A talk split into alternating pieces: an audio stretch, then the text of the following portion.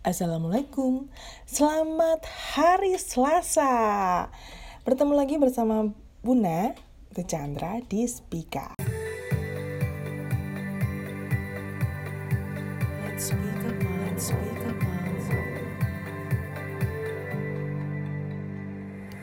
Karena di setiap hari Selasa ada Bunda dan juga ada Bunda Mel yang akan menemani Bunda semua dan ayah anda semua di Speak Up. Kita di sini bakalan seperti biasa lah ya, ngobrol-ngobrol santai seputar parenting. Nah, walaupun kita semua juga masih sama-sama belajar, tidak ada salahnya untuk saling berbagi informasi dan juga pengalaman. Nah, kali ini kita membahas apa nih?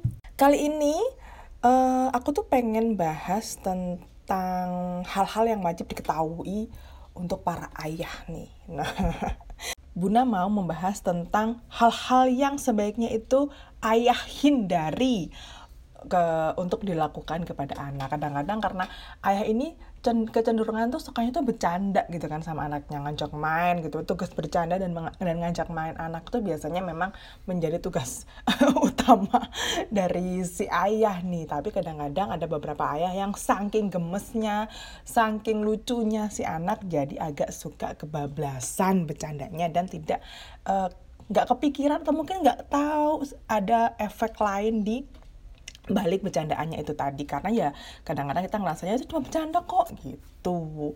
Nah ini ada beberapa hal yang sepertinya para ayah juga uh, bunda juga sih para ayah dan bunda ini perlu untuk mewaspadai gitu loh bercandaan-bercandaan ini atau perilaku-perilaku yang biasanya kita lakukan ke anak-anak dengan maksud bercanda tapi ternyata ada efek samping yang akan dirasakan oleh anak-anak kita. Kira-kira apa ya? Memeloroti celana buat kita nih itu uh, lucu-lucu aja gitu anak kecil tiba-tiba lagi jalan. Kita pelorotin cut gitu kayaknya lucu aja bikin ngakak. Tapi ini ternyata hal ini itu bisa berdampak buruk dong untuk mental si anak. Apalagi nih kalau kita melakukannya tuh di depan banyak orang terus banyak yang ngetawain gitu loh. Karena emang uh, untuk orang dewasa mungkin itu lucu gitu ya tapi untuk si anak itu tuh bisa menumbuhkan luka di dalam hatinya. Karena apa yang kita lakukan itu dia akan melakukannya lagi ke orang lain gitu loh. Atau malah bisa melakukan hal yang lebih buruk lagi. Karena karena hal ini itu bisa menjadi anak tuh rendah diri dan juga menutup diri kepada orang-orang sekitar karena bercandaan itu. Karena sebenarnya bercandaan itu tuh nggak lucu. Mereka tuh walaupun anak-anak kecil mereka juga sudah memiliki rasa malu. Dan jangan sampai mereka menganggap hal itu menjadi hal yang lumrah dan akhirnya mereka melakukannya kembali di orang lain gitu jadi karena anak-anak ini kan uh, tipenya kan copy paste ya, sukanya mencontoh apa yang kita lakukan. Jadi dalam hal bercanda pun sebaiknya kita juga ada batasan-batasan.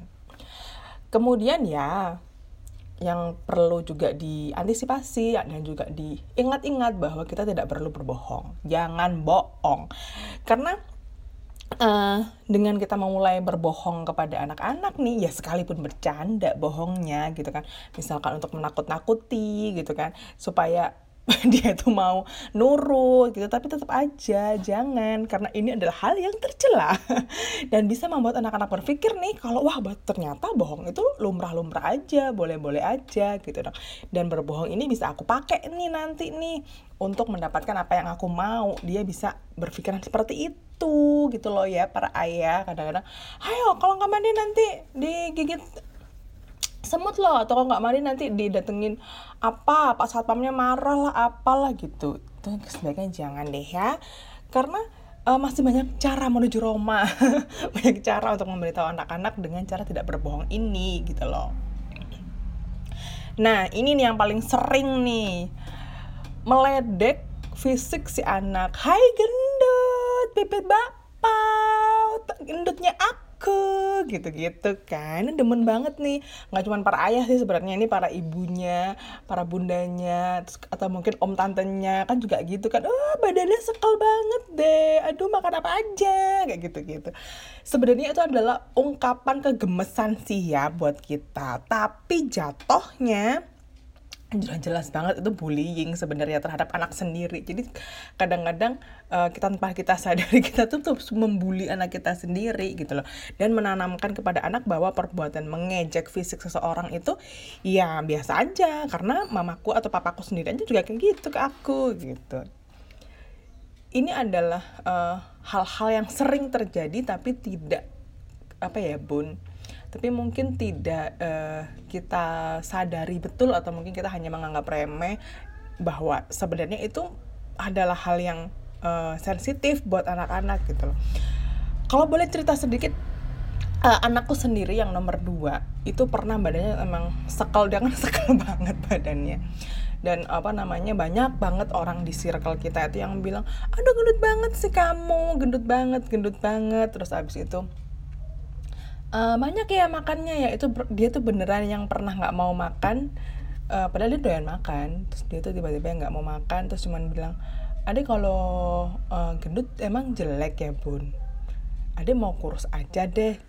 Itu sempat sempat dan, dan untungnya dia uh, speak up ya waktu itu. Dia ngomong dia cerita ke aku jadi aku bisa langsung mengantisipasi supaya dia tidak merasa minder dia nggak merasa uh, rendah diri jadi kita langsung yang kasih uh, support dan memberitahu bahwa dia harus bisa menghargai dirinya sendiri. Nah, masalahnya adalah tidak semua anak tuh bisa speak up.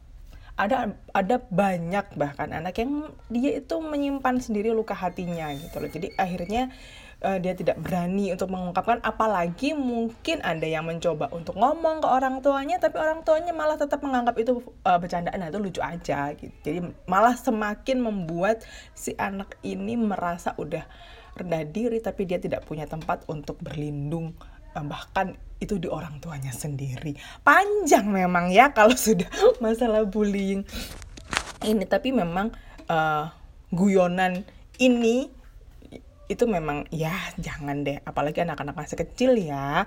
Jadi lebih baik kita memuji ke tentang kemandiriannya mungkin keramahannya kepada orang betapa rajinnya ini anak sehari-hari mengapresiasi apa yang sudah dia capai walaupun itu adalah hal-hal yang kecil. Mungkin lebih baik lebih baik kita habiskan energi kita di part itu aja. Jadi nggak usah uh, bercanda-bercanda. Kalau mau bercanda aduh cantiknya aku gitu. Kan lebih enak. Aduh mana ya? Gantengnya aku ya yang belum mandi bau acem. Ayo biar gak bau acem biar baunya wangi.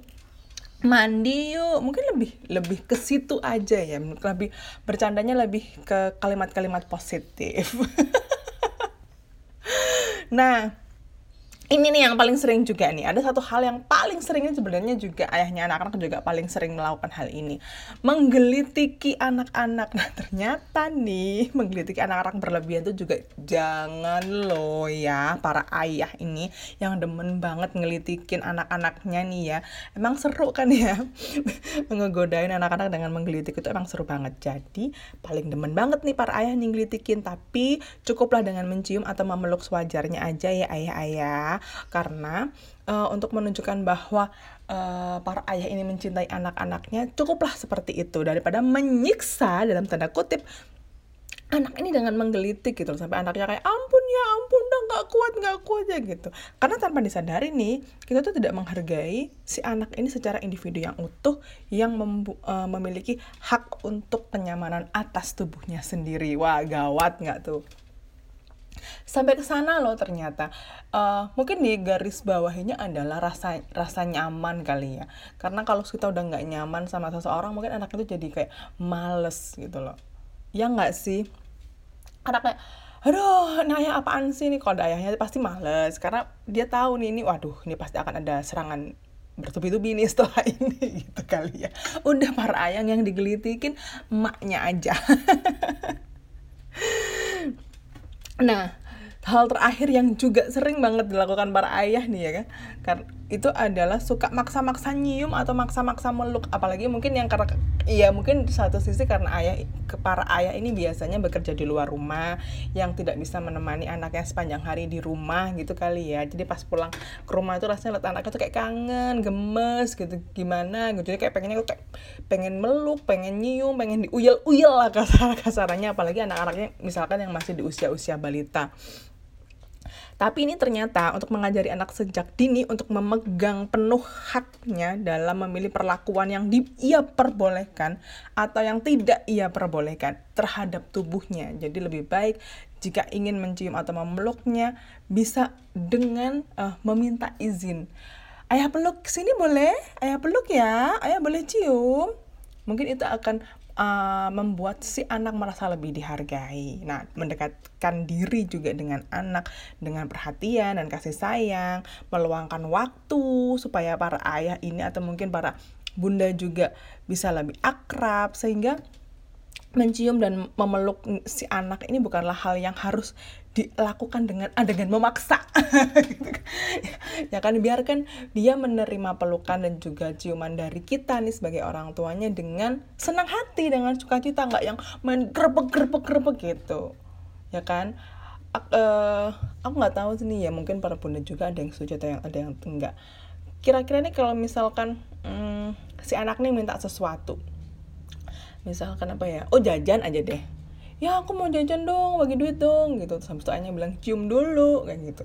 Itu uh, kadang aku berpikir bahwa ini ini kalau konsep yang ditanamkan bahwa dia meminta sesuatu itu harus mencium dulu orang lain harus kontak fisik lah dengan orang lain. Aku kadang-kadang kok mikir ya nanti kalau udah gede karena atau mungkin pikiranku ini sudah menjadi kayak wah ini karena di luaran sana uh, perkembangan uh, ya perkembangan kehidupan kehidupan modern ini sudah seperti ini gitu. Jangan sampai jangan sampai anak-anakku ngerasa bahwa meminta sesuatu itu harus ada imbalan kontak fisik.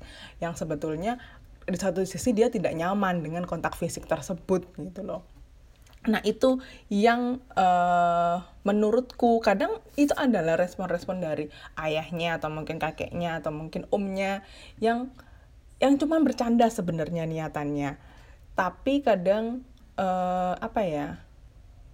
Kalau menurut ini ini kok adalah uh, menurutku pribadi ya, menurutku pribadi aku nggak ngerti ini bener at atau salah kan karena aku juga bukan praktisi. Cuman menurut opini ku pribadi, kira-kira uh, nanti konsep yang mereka dapat setelah mereka besar gimana ya gitu loh. Apakah untuk mendapatkan sesuatu uh, dengan kontak fisik itu cukup walaupun tidak nyaman? Gimana menurut ayah dan bunda semua tentang hal ini? Nanti kita langsung aja uh, sharing seperti biasa di grup komunitas kita. Oke, yuk langsung kita sharing di bawah, eh di bawah, kita langsung sharing di grup. Kita mau ngobrol tentang hal ini. Menurut ayah bunda seperti apa? Apakah dengan uh, kita meminta cium dulu dong, peluk dulu dong, itu adalah hal yang rumlah, uh, lumrah, tidak akan terjadi hal-hal yang tidak diinginkan, atau sebenarnya di uh, balik itu semua ada efek samping yang kita harus waspadai. Terima kasih ayah dan bunda semua yang sudah mendengarkan podcast kali ini.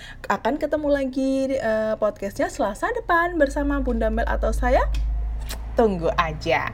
Oke, terima kasih ya. Wassalamualaikum. Kita langsung geser ke grup.